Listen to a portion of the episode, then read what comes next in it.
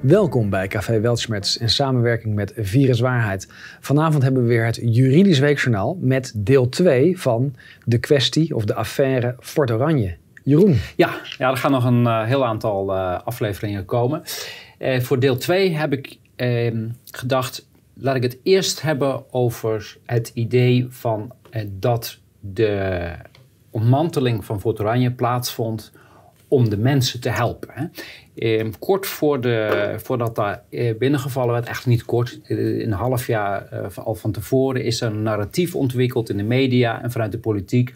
Die arme mensen die zijn het slachtoffer van een hele slechte huizensmelter. Dit doet me weer denken aan, we sluiten de ouderen op en ver, ver, ver, verstikken ze uh, en uh, zorgen dat ze geen sociaal contact ja. meer hebben, want het is voor hun veiligheid. Nou, dat is wat we deze aflevering gaan laten zien. Uh, schuil je op het moment dat de overheid jou komt helpen. En dat is inderdaad wat jij noemt, die ouderen die in eenzaamheid moesten sterven en die in ellende achterbleven. Nou, um, we gaan eens even kijken wat er met deze mensen gebeur, uh, gebeurd is. En, Want die waren natuurlijk heel blij met al die hulp. Die ja, ja, warmpjes bijnemen. Ja, die vonden het, uh, die, die waren gewoon slachtoffer daar, dat ze daar moesten zitten. Dus, dus uh, de overheid die was echt goed bezig. En jouw vader, dat was natuurlijk heel verwijtbaar wat hij daar deed. Maar dan gaan we vandaag even kijken of dat echt zo is. Um, kijk, hè, dus in de communicatie, er is een enorm communicatieteam gezet op Fort Oranje onder leiding van Jack de Vries hè, van ja. uh, Hill Knowlton uh, PR-bureau. Een berucht figuur. Ja, ja dus dit, dit zijn uh, verhalen die zijn bewust gecreëerd. Hè, er was een hoop aan de hand, in, maar daar gaan we het over hebben wat er echt aan de hand was. En wat de oorzaak daarvan En wat was. de oorzaak was. En de vraag waarom gleed die camping nou eigenlijk af? En waar kwamen die mensen die er allemaal zaten, waar kwamen die vandaan? Uh, hieronder, ik heb daar een stukje ingeplakt van uh, uit het verweer altijd uh, wat, wat, waar de gemeente mee komt in de procedures. En dan zegt van ja, het komt door falend beheer. En daardoor is het verwoorden van een gezellige familiecamping naar het afvoerputje van Nederland. Zo is het geframed, hè? De, de, de situatie. Um, maar als we dan even terug in de geschiedenis gaan. En die geschiedenis gaan we later nog in een andere aflevering heel uitgebreid behandelen. Want er is zo ongelooflijk veel gebeurd, schokkends gebeurd in die tien jaar. Maar even kort. Dus nu is, wordt er ingezoomd op hoe is er omgegaan met de bewoners. Ja, in, maar uh, waar komt het vandaan? In 2011, 2010 heeft de gemeente. Uh, ze hebben meerdere pogingen gedaan om die camping te sluiten. Um, in 2009 was de camping was nog een, een, een gewone familiecamping die, van mensen die in de stad woonden, Rotterdam, Den Haag. Die hadden op Fort Oranje een staakerven en gingen daar in de weekenden heen. Zo'n camping was dat. Doordat de gemeente eh, vanaf 2008 begon met integrale controles, dat was de integrale aanpak. Uh, jouw vader moest gepakt worden en dat was het, de start daarvan. Een paar keer per jaar viel de gemeente binnen met alle diensten die je kan voorstellen. Politie, brandweer en, en noem maar op, FIOD, Belastingdienst. En er werd, iedereen werd gecontroleerd en je kon ook het trein niet af, een soort razzia. En op een gegeven moment hebben die mensen gedacht, hebben ze de zoveelste brief van we gaan sluiten. Het werd niet gesloten, want wij werden uiteindelijk altijd op cruciale momenten in het gelijk gesteld door de rechtspraak. Hè. Je kan heel veel afdingen op de uitspraken die door de jaren heen geweest zijn, maar eerlijk is eerlijk, de rechtspraak heeft op cruciale momenten ons gelijk gegeven. En daardoor lukte het niet. Maar wat wel gelukt is, dat een groot deel van de, de gasten van Fort Oranje, die zijn vertrokken met achterlating van hun staakerven. En als je dan naar die plaatjes kijkt van die vervallen staakervens, als je 400 staakervens, dat, over dat soort hoeveelheden hebben we het, achterblijven, eh, en je hebt daar niet, nie, geen nieuwe gasten voor, ja, dat vervalt op een gegeven moment. En dat zijn die plaatjes, daar komen die plaatjes vandaan die we altijd eh, zien. En de plaatsen werden ingenomen door kansarmen, door daklozen, mensen die nergens anders terecht kwamen. Dus maar die kwamen zo, er niet spontaan? Nee, die kwamen er niet spontaan. De gemeentes en maatschappelijke instellingen, die stuurden zelf op grote schaal naar Fort Oranje. Want eh, niemand wist waar ze, waar ze naartoe moeten met, dat, met die mensen. En ze hadden altijd een, uh, op een gegeven moment gewoon, uh, ja, ga maar naar Fort Oranje. Want ja, jouw dit vader... is common knowledge hè, voor de mensen die ermee te maken hebben gehad. Uit heel Nederland was een een, uh, een pijl naar Fort Oranje. Heb je probleemgevallen in je, Je gemeente, treinkaartje. stuur ze naar Fort Ja. Oranje. Iedereen die geen onderdak meer had, eh, of je nou gescheiden was of het je huis gezet, failliet, je treinkaartje naar Fort Oranje. Want Kees Engel, die stond bekend, die liet niemand op straat staan. Zo, zo was Eigenlijk het. heel sociaal. Of, of hij het ook sociaal bedoelde, dat maakt ook niet uit. Het feit is dat hij dat deed. Hè? En, en dan, hij werd eh, door de meeste in, bewoners van Fort Oranje werd hij ook op handen gedragen. Hè? Bij de begrafenis wilden ook heel veel mensen van Fort Oranje aanwezig zijn. Helaas kon het niet, omdat het in beperkte kring waren. Dus we hebben er maar een paar laten komen. Maar eh, mensen droegen hem eh, op handen. Want hij liet die mensen namelijk niet in de steek. En dit zijn mensen die wel door de overheid in de steek zijn gelaten. Hè? Want of het nou ging mensen met schulden, daklozen, ex-gedetineerden, probleemgezinnen. Iedereen werd naar Fort Oranje gestuurd. En daardoor kreeg je een concentratie van kansarmen en bewoners met een criminele achtergrond. Maar dat is dus een direct gevolg van het Actieve beleid. sturing van het Ja. beleid. Ja, en eh, dit is dan een artikel wat ook daarover in uh, BN De Stem eh, verschenen is. En eh, kijk, eh, ook daar, er zijn nog journalisten die af en toe eh, dingen schrijven. Over Fort Oranje zijn veel kritische stukken geschreven ook. Dus niet iedereen deed eh, mee aan de sturing in een bepaalde richting. Maar ook de reclassering, hè, die stuurde gewoon vaste prik hun mensen naar Fort Oranje. Want het is heel moeilijk om een ex-gedetineerde onderdak te verschaffen.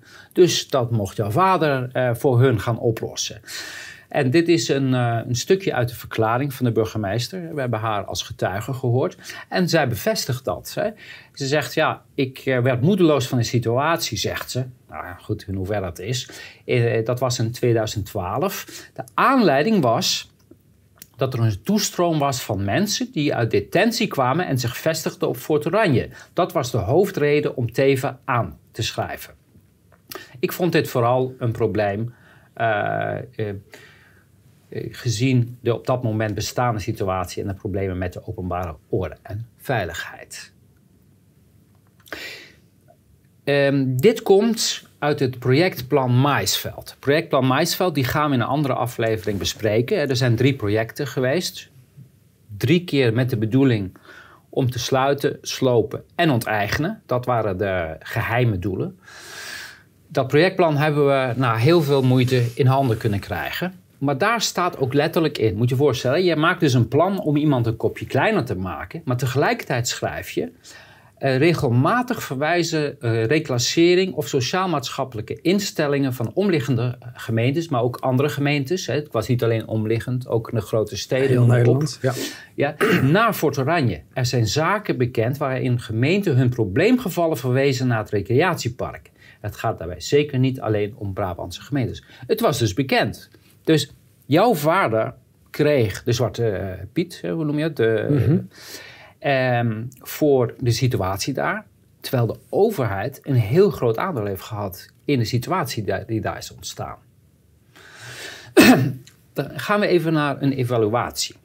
Instituut Fysieke Veiligheid. Dat is Ja. een opmerkelijk instituut natuurlijk. Dat hebben we te, eh, dat- Tijdens de corona is dat via de WOP-stukken naar voren gekomen dat deze een eh, bijzondere rol spelen. Ja, en daarom eh, herhaal ik ook, eh Fort Oranje was een proeftuin voor de coronatijd. We hebben al genoemd die, die, die link tussen de wet veiligheidsregio's en de afstemming op de wet publieke gezondheid. wordt allemaal beschreven in die evaluaties van het instituut Fysieke Veiligheid. Maar als we ki- kijken wat zij daar schrijven ook, eh, dan weer kun je afvragen hoe bestaat het. Hè? Zij zeggen dus, ja uiteraard was het wanbeheer van Fort Oranje daar debet aan. Maar tegelijkertijd verleende de beheerder wel onderdak aan diegenen die elders waren afgewezen. Het was de regio en feitelijk meer dan de regio die mede verantwoordelijk was voor het feit dat op Fort Oranje zich een gemeenschap van kansenarmen en criminelen had genesteld. En dan zeggen ze toch, hoewel er waarschijnlijk weinig ideële, eh, maar vooral financiële motieven waren. Kijk, het maakt niet uit, eh, eh, daar hoeven we niet op in te gaan. Feit is, hij ving die mensen op waar de overheid ze in de steek liet. Aan het handelen van engel ten grondslag lagen, bood de camping nog een last resort voor mensen voor wie in veel gemeenten geen plaats meer was. Ehm, moet je dit eens op je laten Hè? Dus, ja, dit is eigenlijk 180 graden omgekeerd van wat er constant in de media is verteld. Dat het beleid van de camping een kansarme plek heeft veroorzaakt. Het was helemaal omgekeerd. Ja. De overheid heeft kansarmen naar deze plek gestuurd ja. en heeft het probleem veroorzaakt. En dan vervolgens de eigenaar daarvoor in de media aansprakelijk gehouden. Hè, en, en vervolgens binnengestormd, is de hele camping vernietigd en de rekening daarvoor bij de camping neergelegd. Hè, eh, meer dan 6 miljoen euro.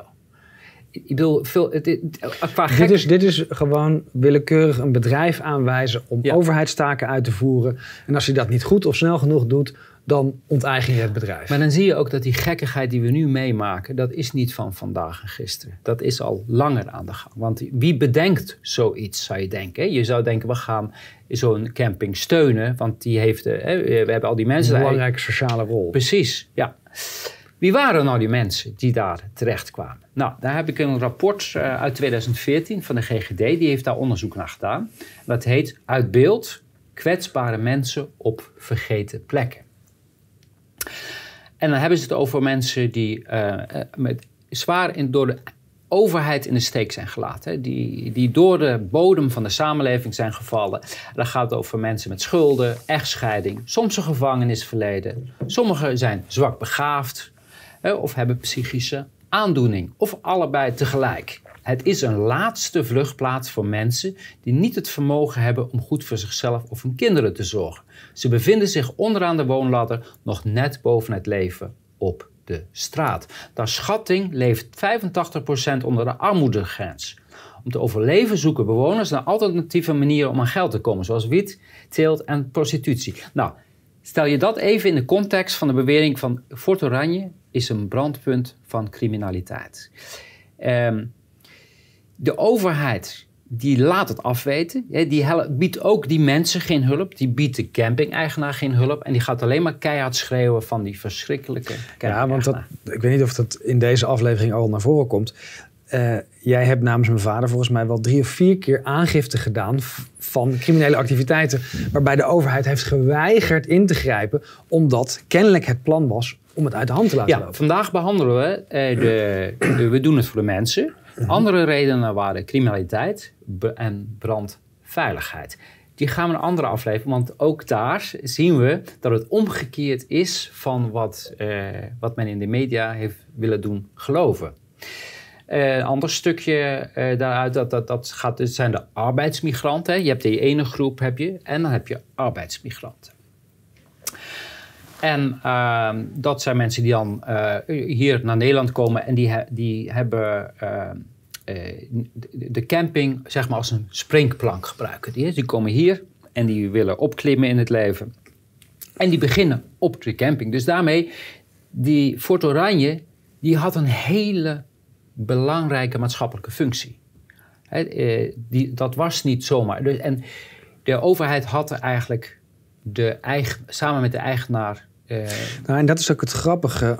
We komen daar nog op de GGD. Maar uh, bij mij uh, werkte er toen in de dansschool een arts in opleiding die stage liep bij GGD Breda. Dus ik heb ook het verhaal van de andere kant gehoord. Die voelden zich heel erg misbruikt en waren falikant tegen de, uh, tegen de sluiting. Omdat ze dan het vertrouwen beschaamden wat ze in die jaren hadden opgebouwd. Ja. En die mensen aan hun lot werden overgelaten. Want de GGD snapte heel goed dat als die camping gesloten werd, dat er niks voor deze mensen was geregeld. Nee, precies. En daar gaan we zo meteen nog uitgebreid op in. Ik heb dat uh, ook in deze, uh, in, uh, gaan we dat behandelen. want dat is inderdaad zo. Ehm, dit is een rapport uit 2017 dat geschreven is om de sluiting te rechtvaardigen. En wat opvallend is, er zijn meerdere versies van het rapport. De, de, dit is in het kader van uh, project Bloedkoraal. We hadden net Maisveld. Bloedkoraal is de laatste. En dat is waar ook die sluiting in is gevolgd. Uh, wij hebben gevraagd de eerdere versies van het GGD-rapport te krijgen. Die weigert men te geven, want uh, die waren waarschijnlijk niet geschikt om groot in te gaan trompetteren van de GGD wil dat de camping gesloten wordt. Want dat wilden ze namelijk nooit. Ze zijn misbruikt. Hè? Daar gaat deze uitzending ook over.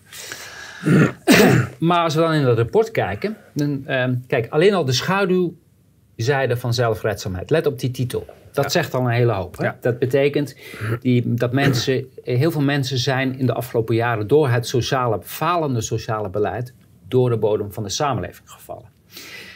En wat schrijven ze dan daar? Voor gemeenten de, lijken de mogelijkheden om deze groepen structureel te laten aansluiten bij de maatschappij beperkt. Vanuit onmacht worden campings zoals Fort Oranje in stand gehouden omdat ze voorzien in een behoefte.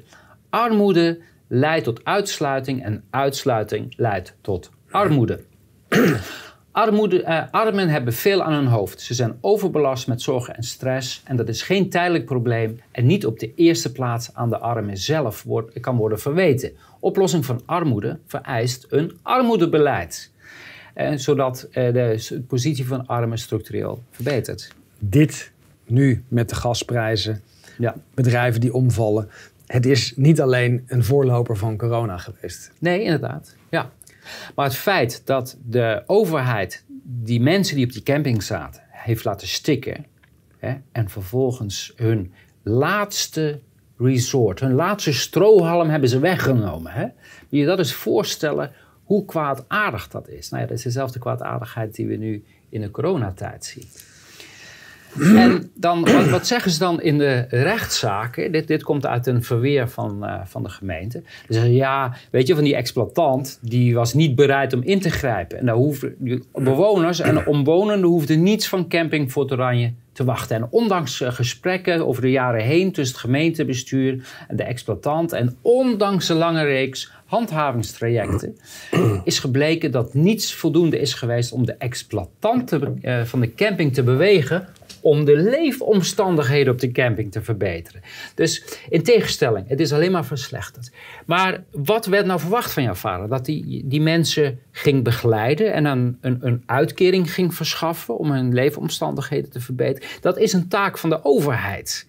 En hier wordt jouw vader verweten dat hij uh, die mensen de leefomstandigheden niet verbeterde. Nee, wat jouw vader gedaan heeft, die heeft hun een dak gegeven waar ze anders op straat hadden gestaan. Want dit, dat is een feit.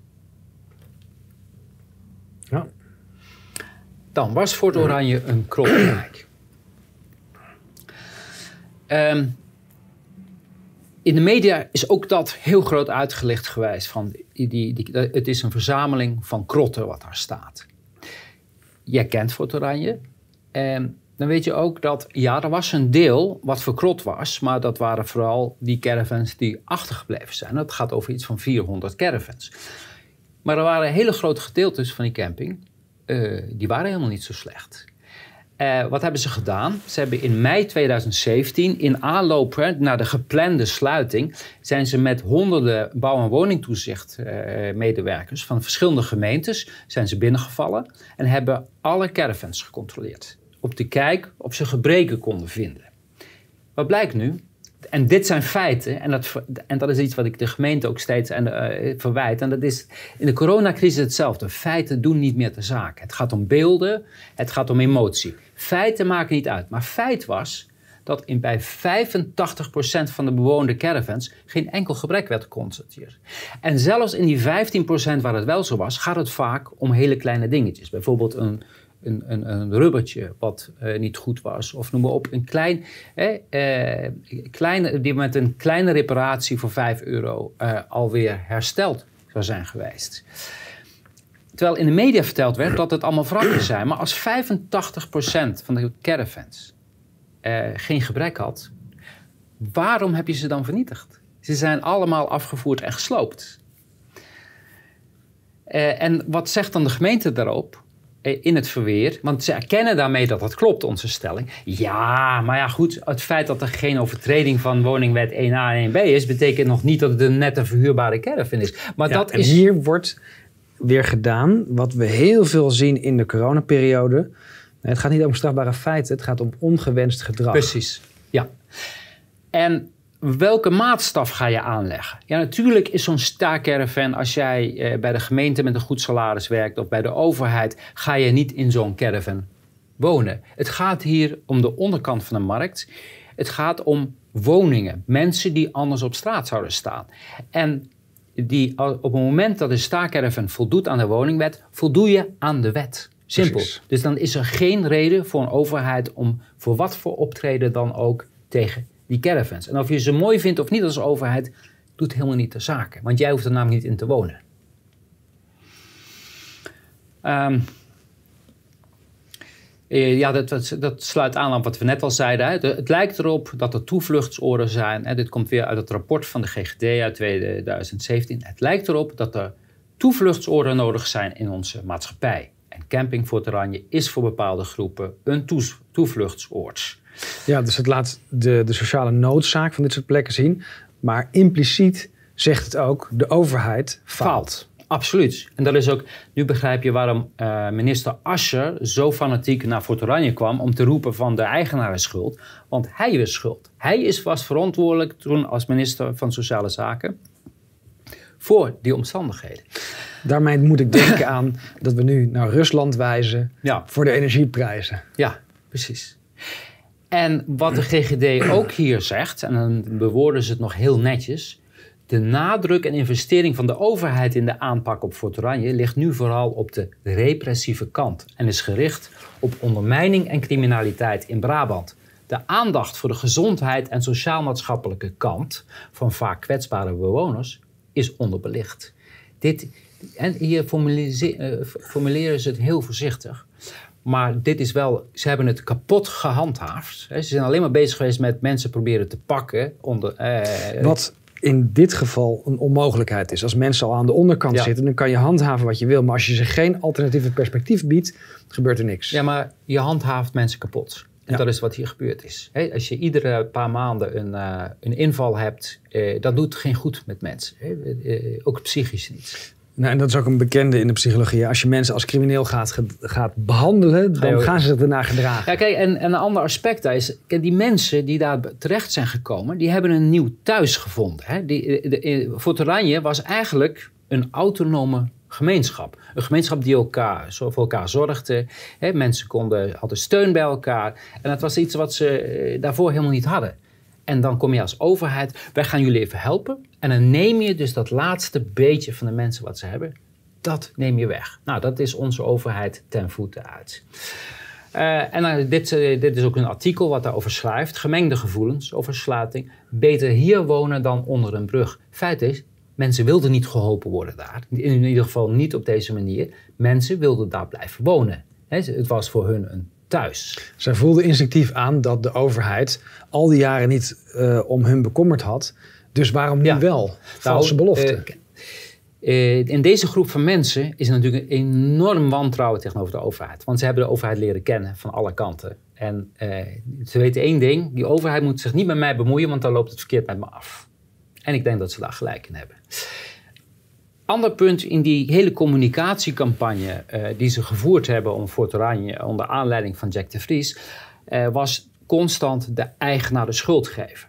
En dan brachten ze bijvoorbeeld staakcaravans in beeld die verschrikkelijke staat waren. En waar dan zo'n man, hoe heette deze, dat was heel, op een gegeven moment, de 77-jarige Bibi, die woonde in schrijnende omstandigheden op die camping. En dat leidde tot nationale verontwaardiging. Verschrikkelijk wat die camping-eigenaar daar doet.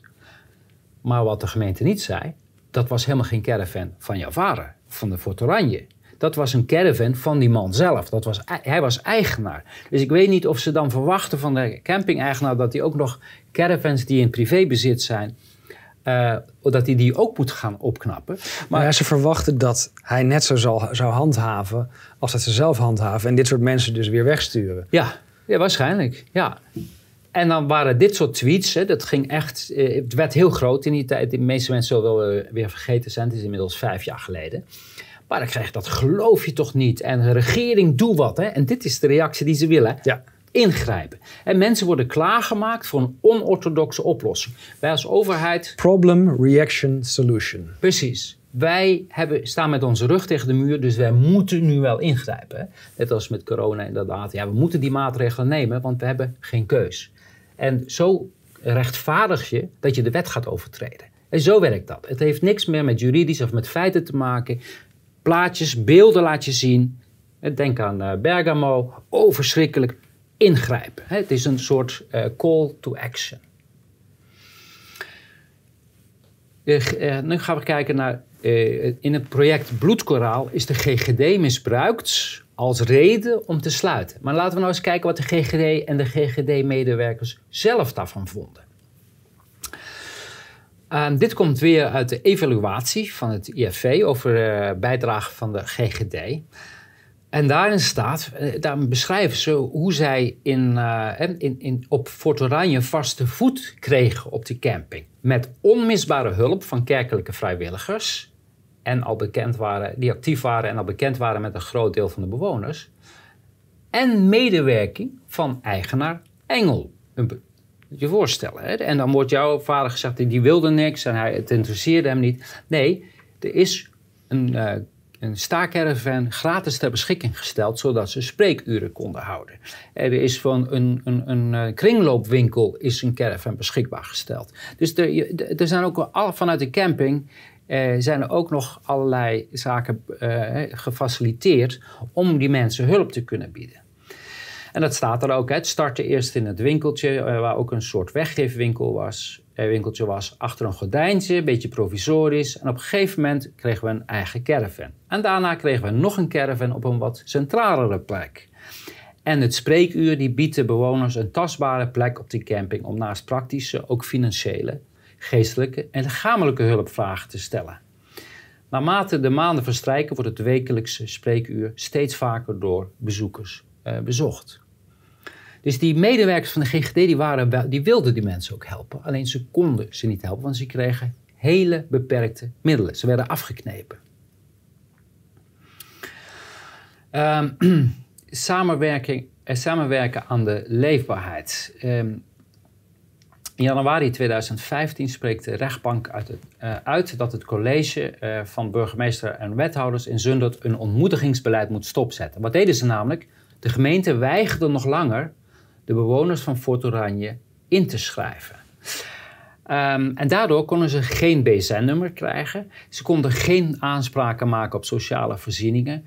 Uh, uiteindelijk heeft de rechter daar een streep door gezet, want het was illegaal wat ze deden. En voor de duidelijkheid, iedereen denkt van je mocht niet wonen op die camping. Dat mocht dus wel. Volgens het bestemmingsplan mocht je daar gewoon wonen en dat erkent de gemeente ook. Maar in de media is altijd verteld... Dus ze zijn al jarenlang bezig met treiteren buiten de wet om. Ja, maar daar werden deze mensen slachtoffer van. Want die konden geen hulp krijgen, omdat de gemeente de voet was zet. En daar heeft de GGD, tot aan de rechterlijke uitspraak, heeft de GGD op diverse momenten aangegeven tegen het ontmoedigingsbeleid te zijn. Omdat inschrijving bij een gemeente het startpunt is voor opbouw van een bestaan. Maar wat deed de GGD? Die sloot zich aan bij het project Bloedkoraal als partner. Dus dan heb je DRIEK, het Regionaal Informatie- en Expertisecentrum, waar we het vaker over hebben gehad. En de GGD sluit zich daarbij aan als hulporganisatie. Eh, dat gaat niet samen. En ze sloten zich dus bij die handhavingsacties, als de hele camping dan omsingeld werd, niemand mocht weg, alles werd gecontroleerd, gingen de GGD-medewerkers mee. En het rapport, het evaluatierapport beschrijft ook dat dit een spagaat was waar die GGD-medewerkers in kwamen. En dat leidde intern tot een enorm ongenoegen. En wat schrijven ze in dat rapport? Dat is het, uh, deze quote. Het was geen typische taak van de GGD. Nee, natuurlijk niet. Je wil mensen helpen, je wil niet mensen repressief onderdrukken.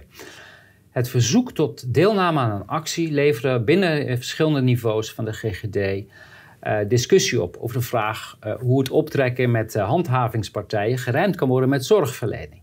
Zo waren er zorgen over het vertrouwen die in het kader van een zorgverlener-cliëntrelatie van belang werd geacht. Ja, hoe kan jij nog een hulpverlener vertrouwen als hij de volgende keer met oma Gent ja, staat? Juist. Ja, ja, dat gaat niet samen. Dus dat is ook weer de ondermijning van die hulptaak.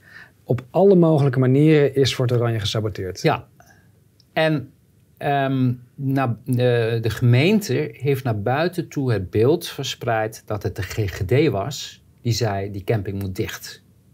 Zij hebben zich verscholen achter de GGD. Kijk, de tweede actie hebben ze zich verscholen achter de uh, brandweer. Uh, oh nee, dat was de eerste. Hebben ze de brandweer gebruikt. Uh, tweede hebben ze milieu gebruikt. En noem maar op. Ze, ze, pakken steeds een onderwerp waar ze denken: Nou, hiermee, als we dit probleem nou flink opblazen, dan hebben we een mogelijkheid om de camping te sluiten. Is de, de derde actie is dat met de GGD gebeurt. En wat staat er nou in die evaluatie? De adviezen aan de gemeente betroffen nooit het sluiten van de camping. En toch verkocht de gemeente van nee, de GGD vindt dat wij moeten sluiten. Is nooit gebeurd. Het is een leugen. Voor de GGD was het het hoofddoel om de bewoners in beeld te brengen eh, en te houden en de leefsituatie eh, te verbeteren. Dus sluiting staat dan, was nooit een doel op zich. Nou, ik kan je vertellen, het was nooit een doel. Volgens een, uh, en dan zegt ze ja, volgens een medewerker van een, een van de zorgpartners konden in, in, dit, dat, in dit geval sluiting een middel zijn om tot verbetering te komen. Ja, kijk, als jij een dorp plat gooit, hè, is ook een middel om een wand, uh, noodtoestand te beëindigen. Je gooit gewoon de boel plat. Weet je? We moeten het dorp redden door het te vernietigen. dus dit geeft al aan, hier is politiek, wordt hier gemanipuleerd. Daarbij merk ik op, de burgemeester was ook de voorzitter van de GGD. En daarmee is er een vermenging gekomen van de taken. Een aantal medewerkers kregen gewetensbezwaren door de politieke koers. Zij zagen de resultaten van hun inspanningen teniet gaan en konden moeilijk verteren dat gezinnen die zij bijstonden op straat kwamen te staan. Want dat was de realiteit. Er werd groot in de media verteld dat al die mensen zouden geholpen worden. Dat gaan we zo zien. Eh, ze zijn eh, naar de Malamoer geholpen. Ze zijn helemaal niet geholpen. Uh, Hier nog een quote. De zienswijze van de GGD werd niet door alle medewerkers van de GGD volledig onderschreven. Voor sommige medewerkers van de GGD eh, en zorgpartners, met, met name zij die nauw contact hadden met de bewoners, leidde dit tot gewetensbezwaren. Sommigen hadden moeite met de sluiting en de wijze waarop het traject van ontruiming werd aangepakt. Uh, later voelden zij zich meer en meer het instrument van de gemeente. Voor de bewoners was het lange tijd onduidelijk wat er precies met de camping zou gaan gebeuren en of zij steun zouden krijgen bij de herhuisvesting. Maar dan komt het volgende. In die hele traject naar eh, de ontruiming toe mocht de GGD geen mensen meer helpen. Ze mochten alleen nog maar registreren. Er moest dossiervorming gedaan worden. Een dossier wat de rechter kon overtuigen van... ja, het is zo schrijnend daar, we moeten sluiten. En dan staat er ook in het rapport: wij moesten constant gegevens aanleveren, maar de insteek van het spreekuur is gewoon om mensen die iets nodig hebben iets te bieden. Het is nooit de bedoeling van tevoren geweest om heel die camping in kaart te brengen. Op een gegeven moment zijn we ook gestopt met inventariseren. Natuurlijk moet je eerst problemen in kaart brengen, maar als je dat geïnventariseerd eh, hebt, uh, moet je ook iets kunnen doen. En niet korte tijd later weer komen te kijken hoe het nu met je probleem is. Ja, dat is. dat, is, uh, dat ligt heel voor de hand uh, natuurlijk, maar het laat zien hoe kwaadaardig. ja. En met de coronacrisis is het natuurlijk precies hetzelfde gegaan. Al die mensen in de zorg, ik denk dat 80% daar zit, zeker als je kijkt naar de verplegers, omdat ze mensen willen helpen. En het hele beleid is erop gericht om dat juist onmogelijk te maken. Ja, en dat zie je dit allemaal hier terugkomen in het klein. Uh, ze voelden zich dus uh, erg ongemakkelijk in een uh, dubbelrol. En verschillende medewerkers gaven aan dat de handhavingsacties en inventarisaties ook de vertrouwensrelatie uh, schaden, maar ook de vertrouwensrelatie met Fort Oranje. Want ik geloof dat komen nu. Ehm, Kijk, dat spreekuur dat is opgezet om mensen te helpen. Dat is niet opgezet om gronden te zoeken en te verzamelen om de camping te sluiten. Dat is het tegenover. Je gebruikt iets wat jou ter beschikking is gesteld om het tegenovergestelde te gaan doen. Je gaat niet de mensen helpen, nee, je gaat ze een woning wegnemen en jij bent daar bezig om een dossier op te bouwen om dat te gaan doen. Um, de druppel was de persconferentie op 9 juni 2017. Toen zat de GGD samen aan tafel met de burgemeester en uit het niets werd toen de sluiting aangekondigd. Wij gaan sluiten.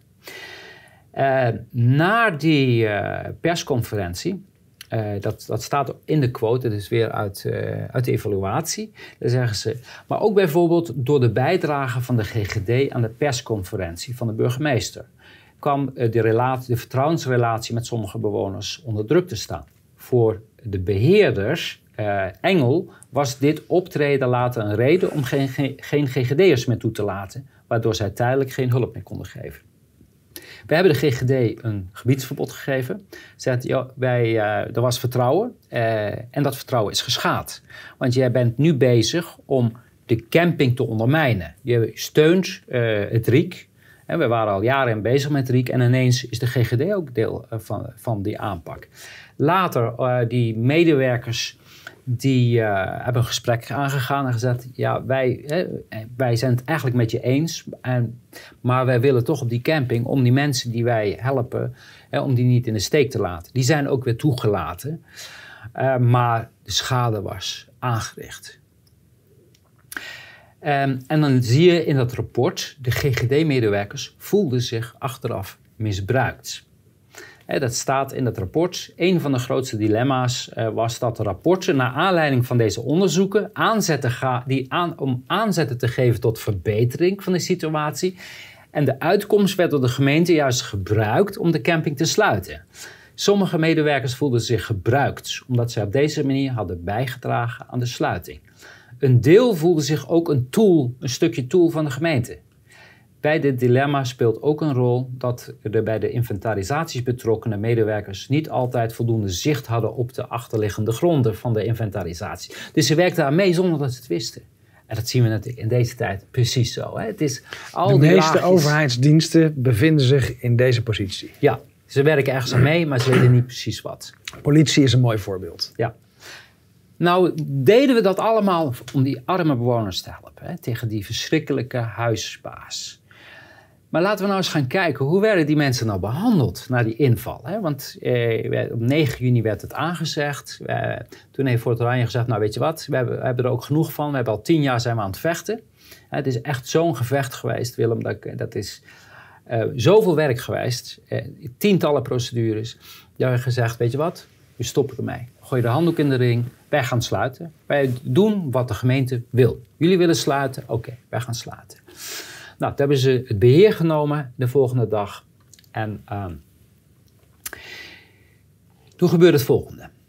Uh, de sluiting betekende, uh, de GGD die dacht met die sluiting dat iedereen geherhuisvest zou worden. Dat was beloofd door de burgemeester op de persconferentie. Die zei, er is voor iedereen gezorgd. Niemand komt op straat te staan.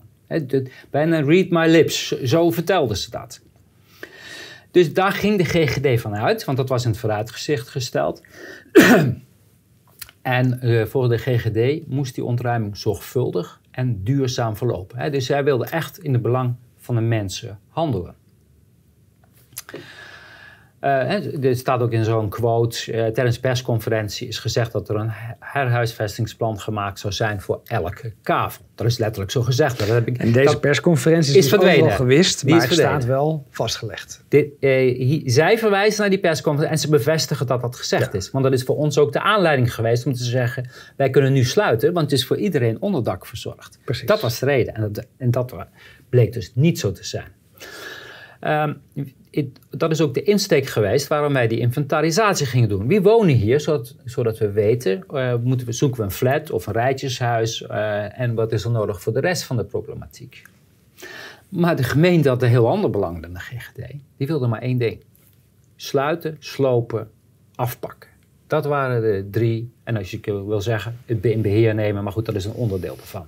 Kijk naar de boerenbedrijven, hetzelfde plan. Ja, en de rechten en de belangen van de bewoners die zijn uh, hierbij gewoon vermalen hè, in het hele proces. Terwijl die bewoners wilden helemaal niet weg. Hè. Ze hadden nieuwe huizen opgebouwd. Hier nog een artikel, uh, bewoners voor Toranje willen helemaal niet vertrekken.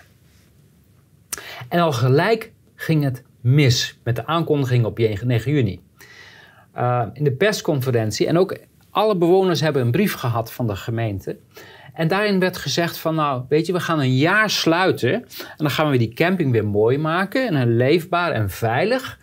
En dan kan je daarna weer terugkomen. Dus je moet voor een jaartje moet je onderdak eh, bedenken. Maar dat was natuurlijk keihard gelogen, zoals het meeste wat de overheid vertelt gelogen is. En de SP die heeft toen nog kamervragen gesteld. En die noemde dat ook gestuntel uh, van de gemeente. Uh, en gedraai en gestuntel.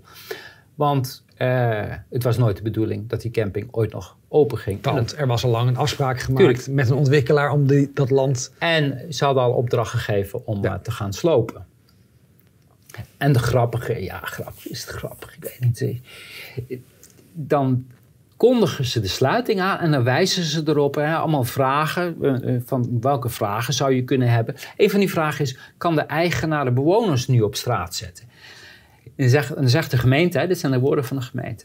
Nee, ook al is het een camping, het eigendomsrecht en huurbescherming moet door de eigenaar worden gerespecteerd. Wij zullen hier ook streng op toezien. Nou, ik, iedereen die kijkt, onthoud deze zin wat de gemeente hier zegt. Ja? Dan gaan we daarna even kijken, wat deed de gemeente nou precies? Nou. Um, bij de aankondiging van de sluiting uh, kregen ze te horen uh, dat op. Uh, dat, dat, was eigenlijk al. 23, er is een brief van 23 juni. Dus dat is niet de aankondiging, maar het moment dat de besluit ja. was. Hè? En toen kregen ze eenvoudig de mededeling van 4 augustus moet je verdwenen zijn, want de camping is gesloten. Dus daar zit een periode uh, tussen van, uh, van wat, twee weken, drie weken? Nou, zes, zes weken dan, hè? Uh, even kijken. Nee, nee, nee, wacht. Ik heb het over de aankondiging, 9 juni. Ja. Dat ze zeggen van nou, iedereen krijgt onderdak en de eigenaar mag je niet op straat zetten. En dan heb je op 23 juni, twee weken later, zeg maar, zegt, krijgen ze gewoon een brief mhm. van uh, je moet gaan wieberen. Uh, 4 augustus moet je wegwezen. Ja, ik bedoelde dus vanaf 23 juni hebben ze zes weken gehad om weg te wezen. Wat ook een hele korte periode Precies, ja. ja. En um, dan, dan zeggen ze nog, ja, de sluiting gaat één jaar duren en je moet dus alternatieve woonruimte vinden voor de duur van de sluiting. Maar op het moment dat de gemeente de, het beheer overnam, toen kwam in één keer een heel ander gezicht van die gemeente. Het werd een, uh, veel mensen noemen het een strafkamp. Ze werden aan een regime uh, onderworpen waar eigenlijk alle vrijheden werden weggenomen. Waren nieuwe leefregels. Je mocht bezoek alleen nog maar ontvangen tussen 9 uur s ochtends en 10 uur s avonds. E-, eventjes ter verduidelijking. Hè? Ze hebben het over eigendoms- en huurrechten. Ja moet je je voorstellen dat je als private huiseigenaar dit soort regels aan een onafhankelijke woning, de huurders van de onafhankelijke woning oplegt. Die, die stappen direct naar de huurcommissie en uh, je bent ja, Dit bestaat niet. Hè? Wat hier gebeurde, dit bestaat niet. En bezoekers moesten zich legitimeren en registreren bij de ingang. dus zo werd er controle gehouden wie komt bij wie op bezoek. En de bewoners moesten ten alle tijden identiteitsbewijs dragen. Die kon elk moment gevraagd worden op dat terrein. Op het terrein liepen allemaal politie en handhavers. En als je die regels overtreden, kreeg je 24 uur lang een verbod. Mocht je je huis niet in. En bij nog een overtreding werd je helemaal verwijderd. Moet je dit eens even op je in laten werken wat hier gebeurt. Ze zeggen eerst, ja, die eigenaar moet die huurrechten respecteren. En vervolgens denderen ze over die mensen heen alsof ze totaal rechteloos zijn. Hun huisrecht, alles werd... Als vee. Ja, als vee, precies. Dit komt uit de IFV-rapportage. Nou, wat was er nou? Uh, men wilde controle krijgen over die camping. Er passeren allerlei suggesties de revue om het probleem beheersbaar te houden. Van NATO-prikkeldraad. Uh, dat blijkt op dat moment echter in Nederland niet beschikbaar. Dat is dan uh, tot de inzet van defensie. Ze wilden defensie, soldaten gaan inzetten daar. Maar ook wachttorens. 24 uur beveiliging. Um, en als, dan is uiteindelijk dat pasjessysteem uh, ingevoerd. Maar moet je je voorstellen wat voor mensen we hier te maken hebben. Het gaat over een groep mensen die in de steek Waarvan ze weten dat het kwetsbare mensen zijn. Ja? Die een last resort hebben. En daar wordt gegarandeerd van, we gaan jullie leefomstandigheden verbeteren. Laten we wachttorens neerzetten en omsingelen met prikkeldraad. Hè? Je weet het maar te bedenken. Maar ook de pers was ineens niet meer welkom. Bewoners kregen een verbod om met journalisten te spreken. En volgens de woordvoerder van de gemeente waren die nieuwe regels noodzakelijk om de mensen te beschermen. Kom je dat niet bekend voor? Wij willen je beschermen, dus wij sluiten je op in huis. Je mag geen bezoek meer ontvangen, je moet je iedere dag testen. Eh, je mag niet meer naar school, je mag niet meer naar je werk. Maar dat doen we uitspreken. Maar dat doen we om jou te beschermen. Je ziet dit mechanisme. Het is één en al hetzelfde. En dan denk je van, nou, je hebt het ergens nog niet gehad, maar je bent dus als bewoner, je, je komt op straat te staan zometeen, je wordt ontruimd. Maar intussen gingen die integrale acties. Dus je hebt die mensen die wanhopig zijn, maar je komt gewoon weer met de brandweer, met de politie, met de Belastingdienst. En de Belastingdienst die ging jagen op die mensen om openstaande uh, belastingsschulden, maar ook terugvorderingen, toeslagen. En de beetje bezittingen die ze nog hadden, die namen ze beslag. Dit, dit was onderdeel van het treitercampagne om die mensen zo snel mogelijk uit die camping te doen. We, we, we, jagen ook de Belastingdienst er nog even overheen. Ik bedoel, de perversiteit die je hier ziet, die kent geen grenzen. Maar heel vergelijkbaar met wat er nu met heel Nederland gebeurt. Absoluut. Hè? Want jij, jij ligt op de grond, maar dat is niet genoeg. Ze komen voor de rest. En na de overname eh, voerde de taskforce uh, Zeeland-Brabant, het RIEK, het, zijn allemaal van die militaire termen ook. Uh, de druk op de bewoners, uh, die, die voerden ze gelijk op. Hè. Die mensen moesten weg, zo snel mogelijk, want ze wilden voldongen feiten treffen. Hebben vorige week ook al, hoe sneller hoe beter, voordat een rechter daar iets kon doen. En laaghangend fruit, zoals arbeidsmigranten, die moesten gelijk wieberen. Hop, morgen weg. Spullen pakken en wegwezen van het aanbieden van een alternatief onderkomen of ondersteunen naar het zoeken van een uh, woning geen enkele sprake. Het gebeurde gewoon met een mededeling. Maandagmorgen moet je weg zijn met medeneming van persoonlijke spullen, anders vernietigen we alles. Dat was de boodschap die ze kregen. Ze kregen een tijdspad, dan wisten ze precies welke datum ze moesten zijn. Dat is zeg maar de ondersteuning bij het zoeken naar een nieuwe woning. Je moet, uh, en dat tijdspad is vier maanden. Ja, 6 december, 6 december moest alles leeg zijn. Terwijl ze hadden gezegd, we gaan een jaar de tijd nemen. Nee, ze hebben die mensen allemaal, om het even in grof Nederlands te zeggen, eraf geflikkerd. Niks anders. Ja. En, en alles, dat hebben we de vorige uitzending al gezien, alles is bedrog.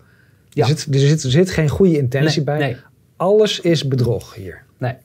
Nee. Wat kunt u zelf doen? Ja, we hebben u aangegeven met besluit om de camping te sluiten. Is het belangrijk dat u op zoek gaat naar een andere woonruimte? Kijk, het probleem is, die mensen zaten daar omdat ze niet in staat waren om woonruimte te vinden. Dus zeg ja, maar eh, je kan toch gewoon woonruimte gaan zoeken? Ja, maar mensen, ik zit op Forteranje omdat ik geen woning kan krijgen. Hè? Want deze mensen die, ook bij een woningcoöperatie, geen kans.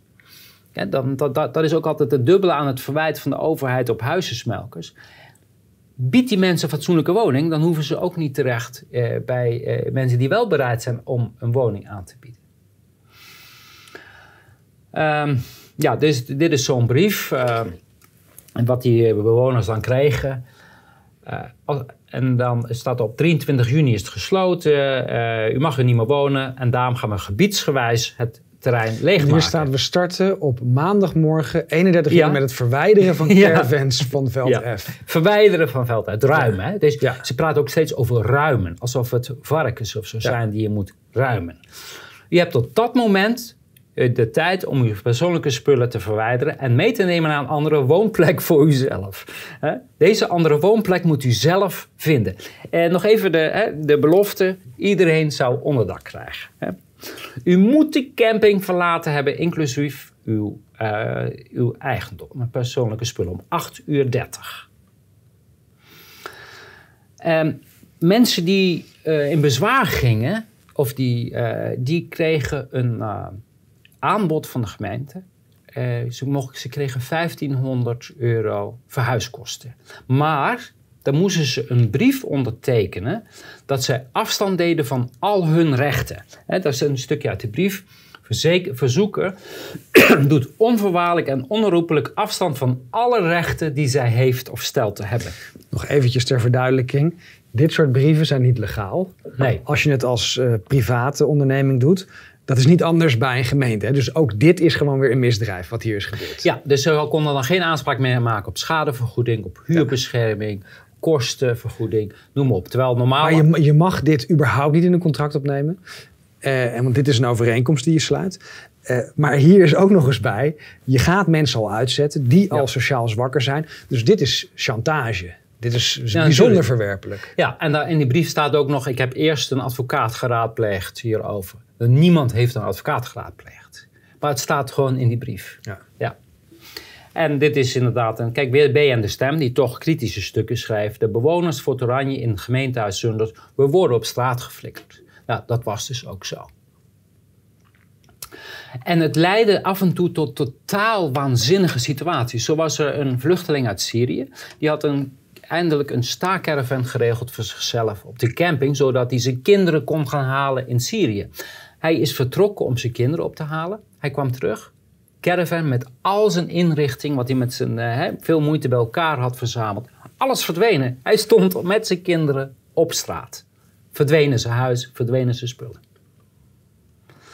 Maar als je nou weigerde om te vertrekken, dat je zei, ja luister, ik heb huurrecht, ik heb een woonrecht hier. En ik, ik hoef hier helemaal niet weg te gaan als jullie dat zeggen. We zitten niet in China, want dat is, dit zijn Chinese praktijken. Hè? We gaan hier een stadion bouwen, hop, iedereen weg. Met één besluit hebben ze 1200 mensen hun woning afgepakt. Nooit eerder vertoond in Nederland, want normaal gesproken, dat zegt ook het Europese Hof voor de Rechten van de Mens, je moet per, individu moet je afwegen en kijken, uh, kan het? Hier heeft de burgemeester met één streep iedereen weggegooid. Maar als je dan weigerde, werd je om 12 uur s'nachts van je bed gelicht, werd je meegenomen naar het politiebureau, hele nacht opgesloten. De volgende ochtend werd je vrijgelaten, kreeg je een gebiedsverbod en je caravan met je spullen hebben ze snel weg, verwijderd en vernietigd. Kijk, ik, ik, vertel dat zo, maar moet je dat eens... Ik denk dat mensen zich dit niet kunnen voorstellen en denken dat jij nu complottheorie ja, maar het staat vast, alles is geregistreerd, alles is gedocumenteerd. Wat hier ook weer zo opvallend is, ook weer precies hetzelfde als in de coronacrisis, dat de politie hier aan meewerkt, ja. terwijl het evident illegaal en onrechtmatig is dat je mensen uit een huis haalt die daar woonrechten hebben en dan hun bezittingen vernietigt. Natuurlijk is dat tegen de wet. Iedereen die daar aan meedeed wist wat daar gebeurde. En wist dat het illegaal was. Maar ze deden allemaal mee, net als in de coronatijd. Dus wat dat betreft zal het ook een experiment zijn geweest. Absoluut. Hoe, werkt het, uh, hoe werken onze mensen mee? Kunnen wij de politie onder druk zetten en voor de gek houden, zodat ze. medeplichtig worden aan dit soort ja, misdrijven? En dat kunnen ze dus. En de laatste stap was die mensen met een zorgindicatie. Ja, er was een eerder kort geding. Daar heeft de gemeente gezegd: ja, nee, die mensen met een zorgindicatie die laten we wel zitten. dat is weer die salami-tactiek, techniek.